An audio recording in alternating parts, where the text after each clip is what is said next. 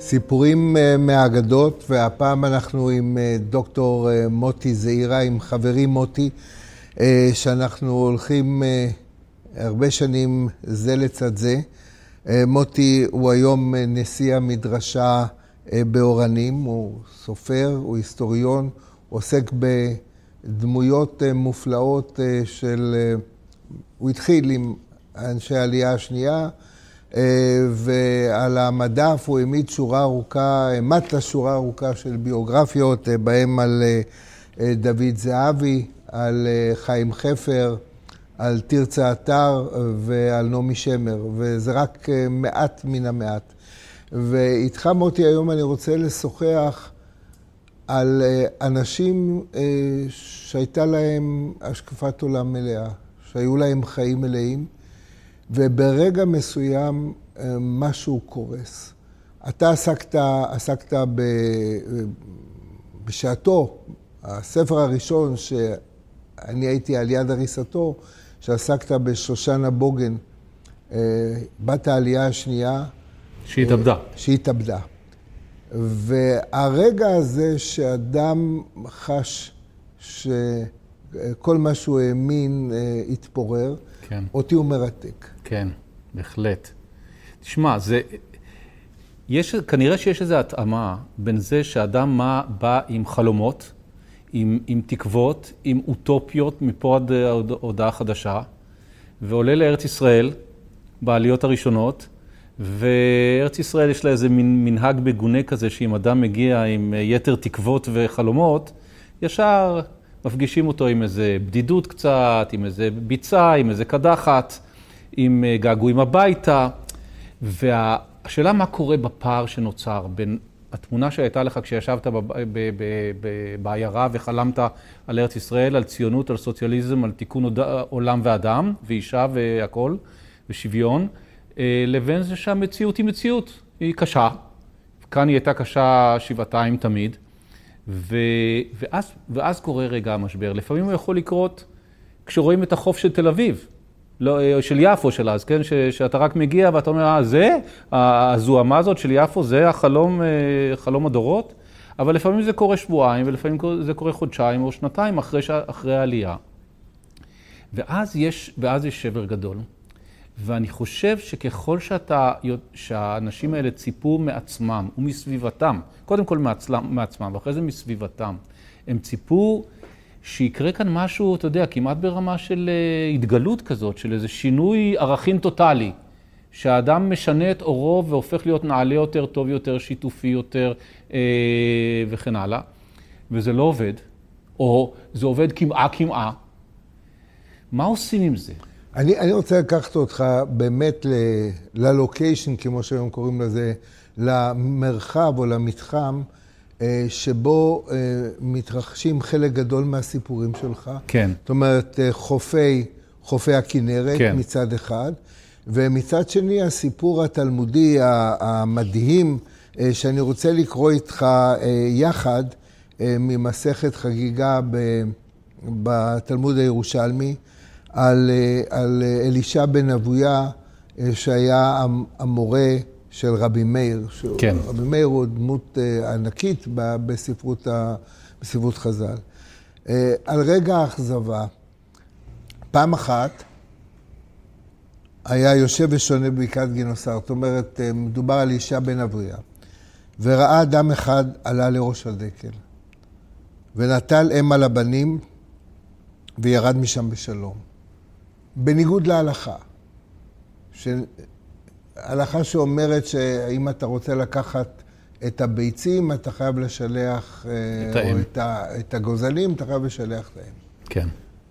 למחר ראה אדם אחר שעלה לראש הדקל, ונטל את הבנים ושילח את האם, וירד משם וקישון נחש ומת. דווקא זה שקיים את הציווי של התורה. אמר הכתוב, אמר הכתוב, שלח תשלח את האם ואת הבנים תיקח לך למען יטב לך וארכת ימים. כיצד זאתי טובתו של זה, וכיצד היא אריכות ימיו של זה. אתה רואה את הזעם הנוראי שהוא הוא, הוא לא מבין את הסיטואציה. כן. ולא היה יודע שדרשה רבי יעקב לפניו, לפנים ממנו, למען ייטב לך לעולם הבא שכולו טוב, והארכת ימים לעתיד שכולו ארוך. ויש אומרים, ההתערערות האמונה שלו הייתה באירוע אחר, כשראה לשונו של רבי יהודה, הנחתום נתון בפי כלב שותה דם. אמר, אה, רבי יהודה הנחתום היה, דרש דרשות יפהפיות, והלשון הייתה ה... אה, כלי העבודה שלו. כלי העבודה המרכזי, כן. אמר, זו תורה וזו שכרה. זו הלשון שהיה מוציא דברי תורה כתיקונן. זה הלשון שיגיע בתורה כל ימיו, זו תורה וזו שכרה. דומה שאין מתן שכר ואין תחיית המתים. בעצם כל העסק קורס, קורס ומתפרק לחלוטין. אני חושב שזאת דוגמה לשבר, או אה, מה שנקרא החלום ושברו, לא במובן של החלום ופשרו, הרי שברו זה... גם פשע. אלא החלום והשבר והקריסה שלו וההתפוררות שלו. כן. ואותי מעניין, כשאני מניח את השקופית שלך, השקופית של העלייה השנייה, על, על הציור הקלאסי הזה בתלמוד, מה, מה, איך אתה רואה את זה? מה, מה קורה שם? אתה יכול לספר אולי סיפור שהוא יהיה מקבילה לסיפור הזה? כן, תראה, אני רוצה לספר לך על משהו היה ראשית הדרך המשותפת שלנו, כשאתה לימדת, עשית, עזרת לי בצעדים הראשונים של איך לכתוב סיפור, ואיך לכתוב סיפור ביוגרפי. וזה שנפל לידיי יומן של שושנה בוגן, שהיא בחורה שהתאבדה כשהייתה בת פחות מ-20. ו... והיומן הזה הגיע לידיי, זאת אומרת, עצם ההרגשה שאתה מחזיק טקסט שהוא, אתה יודע, אורגינל, ולא רק קטעים ממנו פורסמו קודם לכן. ושם אתה רואה בחורה צעירה, שעבור כל סביבותיה, וסביבותיה זה האנשים הכי, הרחובות הכי חשובים שיצאו מהעלייה השנייה, ובתי החולים, כן, בל, אה, ברל כצנלסון ואליעזר יופק, אה, אנשים מאוד, אה, וגורדון, אהרון דוד גורדון. כל הסביבה שלה מגיבה אליה מצד אחד באיזה סוג של, היא אדם מיוחד שמחזיקה איזה אמת מאוד מאוד מאוד חזקה. כלומר, היא, יש בה איזה, איזה תכונה שהם נמשכים אליה. הם, הם אוהבים בה גם? חלק, כן, גם. היה בה, אבל אני חושב שגם היה בה משהו מרתיע. זאת אומרת, יכול להיות שמושגים של היום היו לוקחים משהו מתחום, ה, אתה יודע, תחום הנפש, אבל מה שהיה בה, זה היה איזה, זאת הייתה איזו חתירה בלתי נלאית לאמת ולשלמות. עכשיו, זה לא הולך עם גיל ההתבגרות, זה לא הולך עם, עם שינויי המצב מה, מרוסיה לארץ ישראל. כל, ה, כל הקלפים היו נגדה במובן הזה. ולכן, כשהיא היא זאת שכל הזמן מראה להם, ככה ברל כצנלסון אמר, היא כאילו זאת שהראתה להם את המצפון. לאן אתם, איפה אתם עושים פשרות עם החיים שלכם? אני מייצגת לכם את האמת המוחלטת. אנחנו רצינו תיקון עולם ותיקון אדם ותיקון האישה ותיקון הזה וזה. ומה אתם עושים? מתפשרים עם המציאות. אני לא מוכנה להתפשר. וכשהיא מתארת אה, ביומנה התאבדות של מישהו אחר מכנרת, שמתאבד, היא אומרת, לחיות את חייו כמו שהוא רצה, הוא לא היה יכול, ולחיות את חייו כמו שהם, הוא לא רצה. הנה לך, הדילמה, שפשוט משקפת מה קרה לה שנה וחצי לאחר מכן. אה, זאת אומרת שהיא סימנה אמת, היא סימנה את הכיוון, את המצפון הטהור, שלא סוטים ממנו, ויחד עם זה אי אפשר להיות איתו. כי הוא, כי הוא חד משמעי מדי, כי הוא לא לוקח את החשבון, את האילוצים. זאת אומרת, אני יכול לומר ממרחק השנים, שמי שהצליח לבנות כאן משהו בארץ, ומי שנתן לעלייה השנייה את שמה כתשתית לכל, להרבה דברים שצמחו לאחר מכן, זה אלה שהתפשרו. זה אלה שראו את, ה, את הפער בין המציאות לבין החלום, אבל לא ויתרו. לא, לא נת, אמרו, הכל או לא כלום, לא אמרו שחור לבן. מה ששושנה בוגן אמרה, היא נטלה את, את ידה, את נפשה בכפה, בצורה הכי נוראית שאפשר, ו, ובזה השאירה מסביבה עדה של אנשים שהמעשה הזה רק החריף את, ה, את ההרגשה מה קורה כשנשבר. עכשיו אני אשאל אותך שאלה נוספת. מי שמאכזב את אלישע בן אבויה בסיפור שלנו, זה הייתי אומר, זה אלוהים. אוקיי. Okay. איך, איך אתה, שאתה מנהיג את העולם, ואתה אה, הורית לנו מה לעשות, ואתה גם הבטחת הבטחות, ופה יש הבטחה מוחלטת. אה, למען יאריכון ימיך. אלוהים אכזב את, את, אה, את, את אלישע בן אבויה, ובעצם מה שהוא אומר זה אין דין ואין דיין. כן. ו, והעולם הפקר, ולכן הוא, הוא עושה דברים נוראים. יש התיאורים בתלמוד, בשני התלמודים הם תיאורים נוראים. האם גם אלוהים אכזב את העלייה? זה לא רק האידיאלים, האם, מה מקומו של האל ב, בימי העלייה השנייה? עמדתם הדתית או היהודית-דתית של, של אנשים, הם, בא, הם באו הרי מבתים... אה, רובם ככולם שומרי מסורת כן. אה, ברמות אדוקים כמו שסבא שלי היה, חניוקים כמו שסבא שלי היה קורא להם.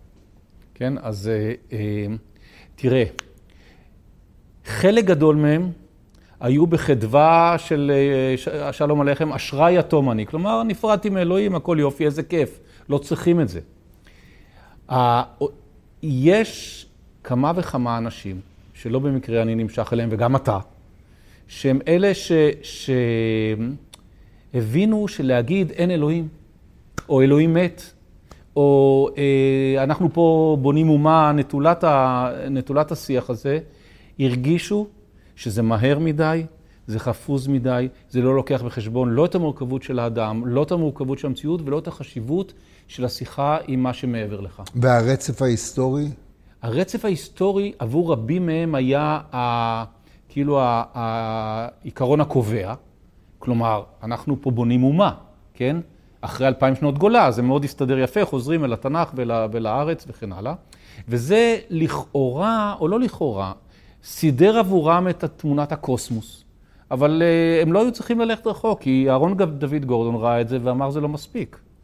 אנחנו בעולם שנפרץ מעבר לזה. זאת אומרת, אם אתה לא מוצא זיקה ישירה מהאדם אל המשפחה, אל החברה, אל העם, אל, אל, אל, אל הקוסמוס ואל אל מה שמעבר לזה, אז משהו פגום.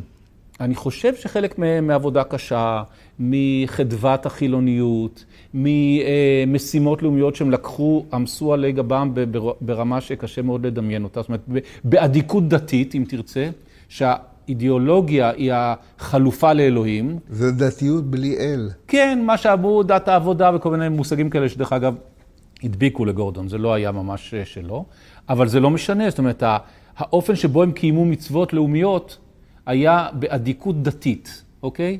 אבל אני חושב שהמקום היותר מעניין בעיניי, זה שהיו כאלה שהרגישו ש, שזה לא מספיק, לא במובן שיש פה איזה אמת, שאם אתה מאמין באלוהים, אז אתה כנראה כל מה שדיברת על אומה וזה, זה לא מספיק, אלא שהם הרגישו שהאדם הוא יותר עשיר מזה. ואם אתה לא מכניס את הרובד הנוסף, אה, האקזיסטנציאליסטי, אם תרצה, אז, אז חסר משהו בהוויה שאתה רוצה לבנות. את... אז גורדון ראה את זה, ברל כצנסון ראה את זה, דוד מלץ ראה את זה. אתה פעם סיפרת לי על יומנו של שלום פוסט... פוסט... פוסטולסקי. פוסטולסקי מעין חרוד. כן. הנה, בוא נתן לך, אני אקרא לך קטע. כן. כי פוסטולסקי היה, תראה, כולם לא יודעים, צריך לתת לו איזה זכות יוצרים לפוסטולסקי, הוא היה מלחין. כן. בעין חרוד. ויש שיר שאנחנו כולנו, שר... כולנו שרים אותו בהגדה של פסח.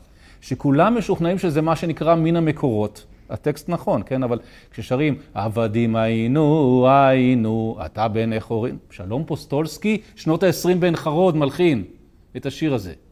אז אותו פוסטולסקי, היה לו איזו רגישות. אגב, אז... ליוסל ברגנר יש ציור של חלוצים שעורכים ליל סדר בשדה. מדהים. שזה, ה, אם, אם תרצה, זה הסיפור. אז עכשיו בוא נראה מה פוסטולסקי זה, שגדל בבית דתי, איך הוא חווה את יום הכיפורים. כי יום הכיפורים הוא גם, הוא גם החג הכי בעייתי עבור החלוצים הללו והחלוצות, כיוון, ש, כיוון שאתה יכול להדביק לפסח חירות ולשבועות ביקורי ולסוכות אסיף ואתה מסודר עם החקלאות. וזה, וזה נכון וזה אמיתי וזה בונה תשתית. בא יום כיפורים, הבן אדם לאלוהיו, מה תעשה עם זה? מבוכה גדולה. אז הנה, בואו נראה איך, זה, איך פוסטולסקי מנסח את המבוכה הזאת. הוא כותב את זה ביומנו ב-1923, זה עיצומה של העלייה השלישית. הרוב של החברה שוכנים, שוכבים באוהליהם, שרוכים על המיטות. מפה ומשם נשמעים קטעים של תפילות הימים הנוראים, שרים קטעים של כל נדרי, קדיש ונעילה. יושב אני וחושב, אוי ואבוי לדור שנשאר קרח מכאן וקרח מכאן. אחדים מאיתנו הלכו לכפר יחזקאל, טבעון, למושב הקרוב, לבית התפילה. כלומר, להתחמם באורם של אחרים. כלומר, זה הדוסים, כן? ואנחנו פה, שוכבים הפרקדן על מיטותינו ושרים את התפילות, שהד קולן מעורר בנו עוד רגש של רומנטיקה לדברים שהיו פעם חלק גדול מרגשותינו, והיום צלילי הניגונים, צלילי הניגונים על האלה מפרפרים ומתדבקים בתוך החלל הריק של ליבותינו, והד קולם נותן צליל כל כך בלתי טבעי וצורם אוזן, כמו ענבל המתנועע בתוך חלל של פעמון זר שלא הולם לו, ומוציא קול משונה ומוזר. אתם רואים כמה הוא מלחין האיש הזה, כן? הוא רגיש לזיוף שבמוזיקה. ועכשיו הוא נותן את הדיאגנוזה. כן, כן, התרחקנו מהישן, נקרענו ממנו באופן אכזרי, כמו ולד הנקרע מבטן אמו לפני זמנו. וערכים חדשים במקום הישנים לא יצרנו. והקרע בלתי טבעי שלו בזמנו עשה אותנו לבעלי מומים ורוחניים כאלה, שאנחנו כבר נעשים לבלתי מסוגלים להתרגש לאיזה רעיון חדש. ההיתול, הלעג מכל דבר, האירוניה המרה, נעשו לאמת המידה שאנחנו ניגשים לכל דבר ודבר. ממה אנחנו לא צוחקים ולועגים? צוחקים על הרגשות הסנטימנטליים הציוניים של חיבת הארץ, שהיו בתוך ליבנו לפני שעלינו לארץ. צוחקים מרעיון החיים המשותפים. בעצם שאנחנו... אתה שומע את ברנר כאן. מה לגמרי. אה, ש... צוחקים מרעיון החיים המשותפים שאנחנו כולנו חיים בו עכשיו וחושבים להמשיך לחיות בו. ומרירות הנפש והייאוש הולכים ומתקננים בתוך ליבותינו, מהמילה כן, כן, כן הציפור. ומסקנות, עיבוד עצמי לדעת פיזי ועיבוד עצמי לדעת רוחני. ככה הוא פני הדור שלנו עכשיו, והדור החדש מי ישורנו. כלומר, הוא ממש משרטט לנו את הדילמה. כלומר, אם אתה לא, אם אתה נותן לך, לעצמך תשובות שעשויות מנייר עיתון כזה, תשובות חפוזות, יש פה משהו בלתי מספק. לא שלא נכון, בלתי מספק, לא עמוק דיו. לא, זה לא המלצה לחזרה בתשובה, אין כאן, זה לא לשיח עם אלוהים בסגנון הישן שהם מרדו כנגדו. אין פה שום אה, חרטה על, ה, על המרד שהיה נכון ומוצדק, אלא איך לעשות הוויית חיים אה, חדשה, שיש בה עומק רוחני יציב. אגב, אתה יודע שבציונות הדתית, בראשיתה, הם חשו בזה, הם, הם, הם אהבו את המרד, ויחד עם זה הם הבינו מה שפוסטולסקי הבין, ואז קם לנדאו ועושה את המרד הקדוש. זאת אומרת, אתה, אתה כאילו... אה, תופס את שני הדברים תופס בעצם. תופס את שני הדברים ביחד.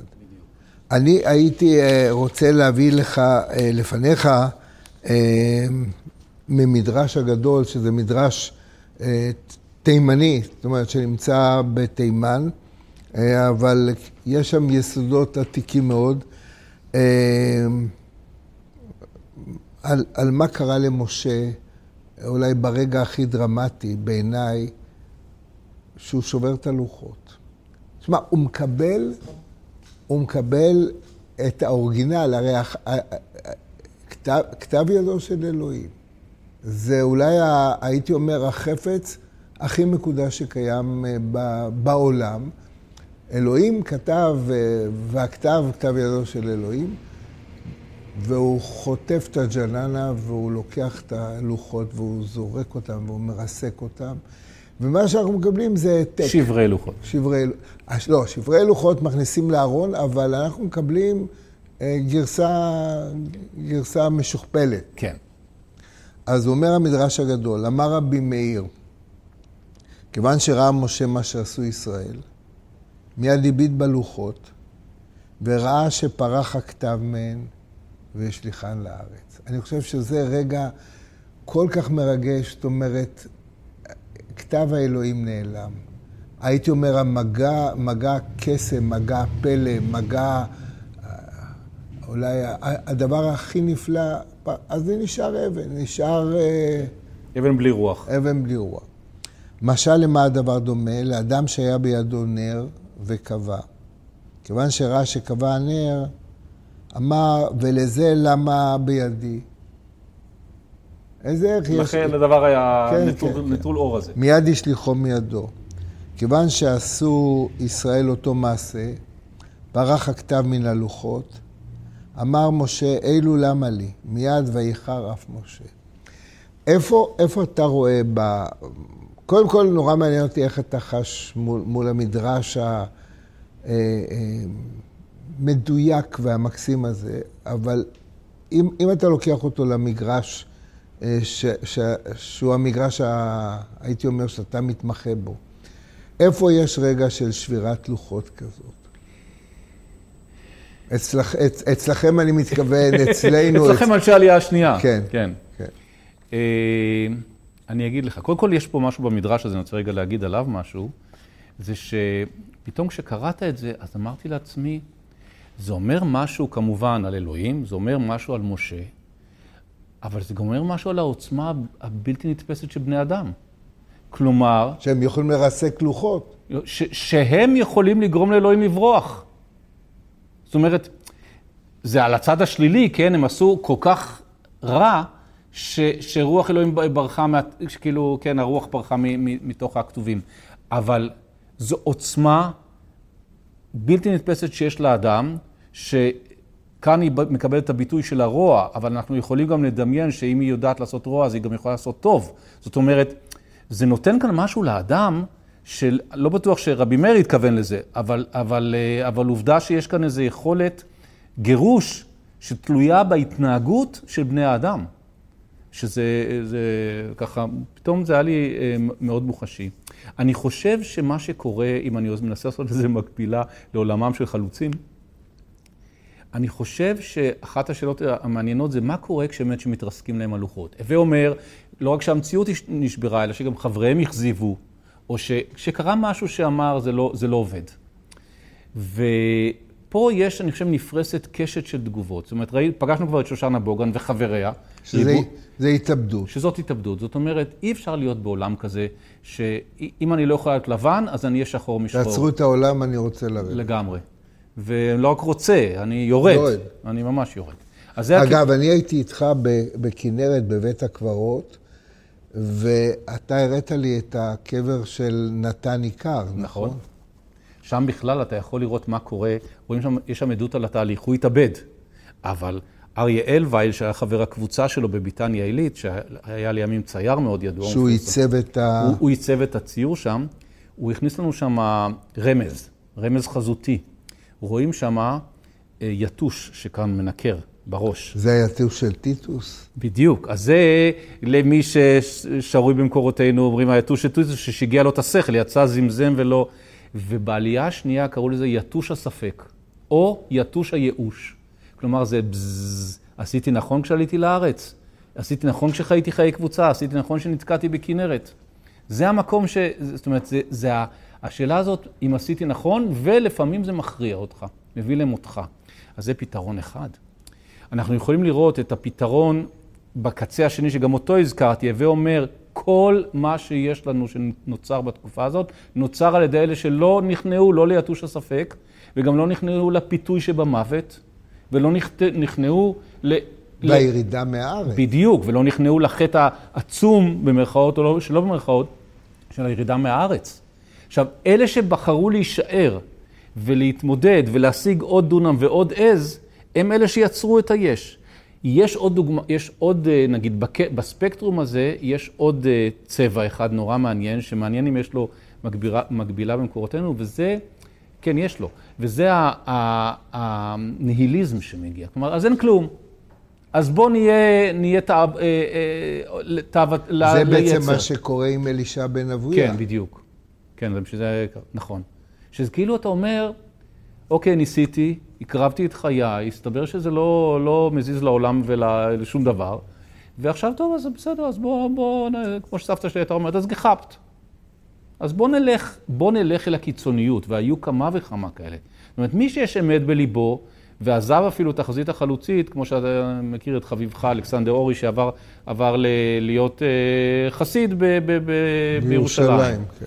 מי, מי השומר הצעיר ביתניה עילית? הישר לירושלים. אז הוא שמר על, ה, על איזה סוג של אמת פנימית, של ערכים. ואלה ש... שירדו לרוסיה למשל? ובדיוק, ואלה שירדו לרוסיה, שפה זה לא הספיק להם, אז הגיעו לשם וקיבלו שם מכה על הראש. וחטפו את מותם שם שלא ברצונם, ו, ורק שרידים מהם עלו בשנות ה-70. אלכסנדר חשין ו... אה, בעיקר מנחם אלקינד, שהיה המנהיג של הפלג הזה, ועוד כמה וכמה. אז אנחנו רואים את, ה, את ההיתר להשתולל. כלומר, אין, אין אה, דין ואין דיין, אין ערכים, אין כלום. אז בואו בוא נחטוף מהעולם כמה שאנחנו יכולים. אפשר לראות את התופעות האלה גם כן. ואני חושב שהם כמו שבמקרי קיצון, אתה רואה את כל הרפרטואר האנושי נפרס לפניך, ואתה מקווה שיצא מזה משהו טוב. תראה, אה, מוטי, אנחנו אה, הולכים ומתקדמים בשיחה. יש, יש עוד איזה מדרש אחד שאותי הוא מרתק, ואני רוצה לבדוק האם הוא רלוונטי גם, אה, נקרא okay. אוקיי. לזה, לקליינטים שלך, לאנשי okay. אוקיי. עלייה השנייה. אוקיי. Okay. בתלמוד, מסכת פסחים, נחמיה העמסוני היה דורש כל עתים שבתורה. יש לו שיטה שהוא בא וטוען ש... אין מילים מיותרות בתורה, ולכן כשמופיע הצירוף אה, הוא, הוא, הוא נועד לרבות משהו. כן. אם כבד את אביך ואת אמך, לרבות את אחיך הגדול. זאת אומרת, אה, מה שנקרא, לשמור על, על המשפחה, על הסדר כן. ההיררכיה בתוך המשפחה. אוקיי. או לרבות את רבך ומורך, שהרב והמורה הם, הם מבחינה מסוימת, זה הביא אותך, אביך הביא אותך לעולם הזה, ורבך okay. אוקיי. יביא אותך לעולם הבא. אוקיי. Okay. אוקיי, okay, אז הוא הולך בשיטתו, והוא אומר, אה, היה דורש כל העתים שבתורה. ואז הכל מסתדר לו. ברגע מסוים הוא מגיע, כיוון שהגיע לעת השם אלוהיך תירא.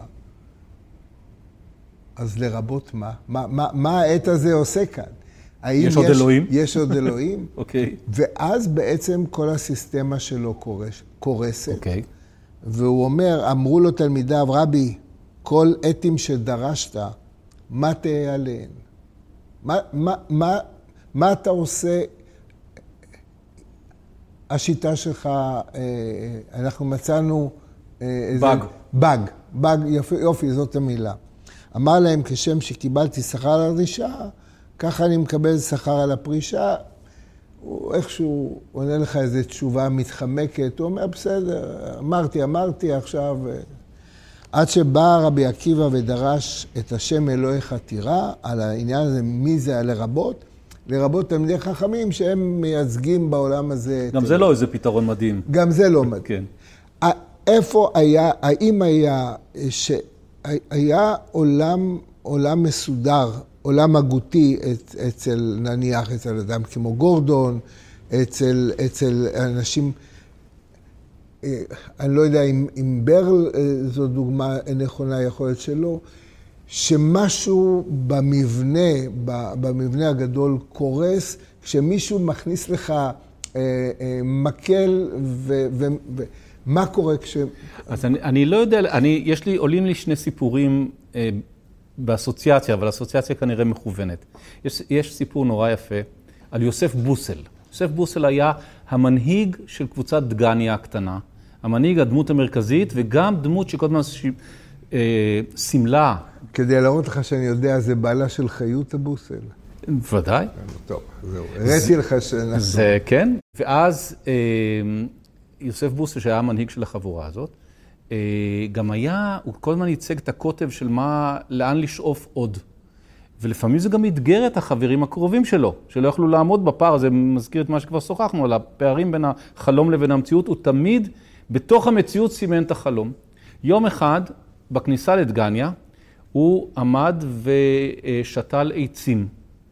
ואז הגיע אחד, ה, אחד האורחים ואמר, וואי, זה כמו גן עדן פה. אז הוא אמר, רק שלא יזרקו את האדם הראשון. זאת אומרת, יש סכנה שאם אתה כל הזמן מראה את הקוטב, את מה עוד צריך לעשות, שחבריך הכי, הכי קרובים, בגלל האיום, בגלל החשדנות, בגלל קוצר היכולת שלהם, יסמנו אותך ויהרסו אותך. זה, זה אסוציאציה ראשונה שהיא, שהיא עוד לא על השבר, אבל אני אתן לך עוד משהו על שבר. עוד אסוציאציה שעולה לי, ושמאזיננו וצופינו יחליטו מה הם עושים עם זה. בסיפורים, במקבילות הללו. יש, אה, נהרג אחד החברים, שם בדגניה, כנרת, בקעת גנוסר, והייתה הלוויה. והיה צריך לעשות משהו בהלוויה, הרי את ההלוויה של, של הגולה לא עושים, מרדנו הרי, איך, איך נעשה? אז uh, מביא, הביאו את העסקן המקומי, שיה, והעסקן המקומי נעמד מול הקבר הפתוח, והתחיל לתת ספיץ' על המצב ועל המחיר, וכמו שעושים כל מנהיגינו מכל הדורות. ואז נעמד אהרון דוד גורדון ואמר, חדל יהושע חדל, המילים מחללות. כלומר, מה אני לוקח מהסיפור הזה? זה היה יהושע ברזילי, אחד ממנהיגי ה... מהסופרים של אז. יש רגע שבו אתה עומד מול דברים שגם אם אתה לא יכול להסביר אותם, אם אתה תגיד מילים, מילים, הרבה מילים, או תמצא הרבה פרשנויות לטובת העניין, אתה רק מחליש את הרגע. יותר טוב לעמוד חשוף אל מול, מול האמת. מול את השם אלוהיך תירא, ואתה אומר, אוקיי. תשתוק. חדל יהושע חדל, המילים מחללות. זאת אומרת שהתשובה, כשם שאני מקבל שכר על, הפריש, על הדרישה, אני מקבל שכר על הפרישה, הוא, הוא, הוא מתאים לגורדון, כן. ולא מה שברזילי עשה, שהוא אומר, לרבות תלמידי חכמים. כן, בדיוק. לא, אל, אל תברחו לי פה עם, עם עוד סיפורים ואיכשהו תרצו את זה. תשאירו, תשאירו, תשאירו את הפער הזה, כן. תשאירו את האי-הוודאות, תשאירו את התהייה, תשאירו את המפגש עם האמת. תשמע, מה שאנחנו מדברים פה כל הזמן, הוא עושה לי פתאום אסוציאציה לשיר אדיר של עמיחי, אז אני רוצה לקרוא אותו. אני מניח שזה מפתוח, סגור, פתוח. מה, כן, הספר בעצם, נכון? לגמרי. אבי היה אלוהים ולא ידע. הוא נתן לי את עשרת הדיברות, לא ברעם ולא בזעם, לא באש ולא בענן, אלא ברכות ובאהבה. והוסיף ליטופים, והוסיף מילים טובות, והוסיף אנא, והוסיף בבקשה, וזימר זמור ושחור, אה, זכור ושמור בניגון אחד, והתחנן, ובכה בשקט בין דיבר לדיבר. לא תישא שם אלוהיך לשווא, לא תישא, לא לשווא. אנא, אל תענה ברעך את שקר. וחיבק אותי חזק ולחש באוזני, לא תגנוב, לא תנאף, לא תרצח. ושם את כפות ידיו הפתוחות על ראשי בברכת יום כיפור. כבד, אהב, למען יאריכון ימיך על פני האדמה. וכל אבי לבן כמו שיער ראשו. אחר כך הפנה את פניו אליי בפעם האחרונה, כמו ביום שבו מת בזרועותיי, ואמר, אני רוצה להוסיף שניים לעשרת הדיברות. הדיבר האחד עשר, לא תשתנה. והדיבר השנים עשר, השתנה, תשתנה. כך אמר אבי, ופנה ממני והלך, ונעלם במרחקיו המוזרים. מוטי, קודם כל, אה, קראת שיר נפלא, אה, והדילמה של הציווי הי"א והציווי הי"ב, אה, לא, אל תשתנה, תשתנה, בעצם מחזיר אותנו לנקודת ההתחלה של השיחה שלנו, של אנשים שיש להם עולם גדול, בנוי, עשוי, והם מתמודדים האם לשנות או לא לשנות, להשתנות או לא להשתנות. ואני חושב שתיארת מאוד יפה, ואני מאוד מודה לך על, ה, על הנקודת ההשקה בין, בין העולמות השונים הללו. תודה גם לך, היה כיף גדול. תודה.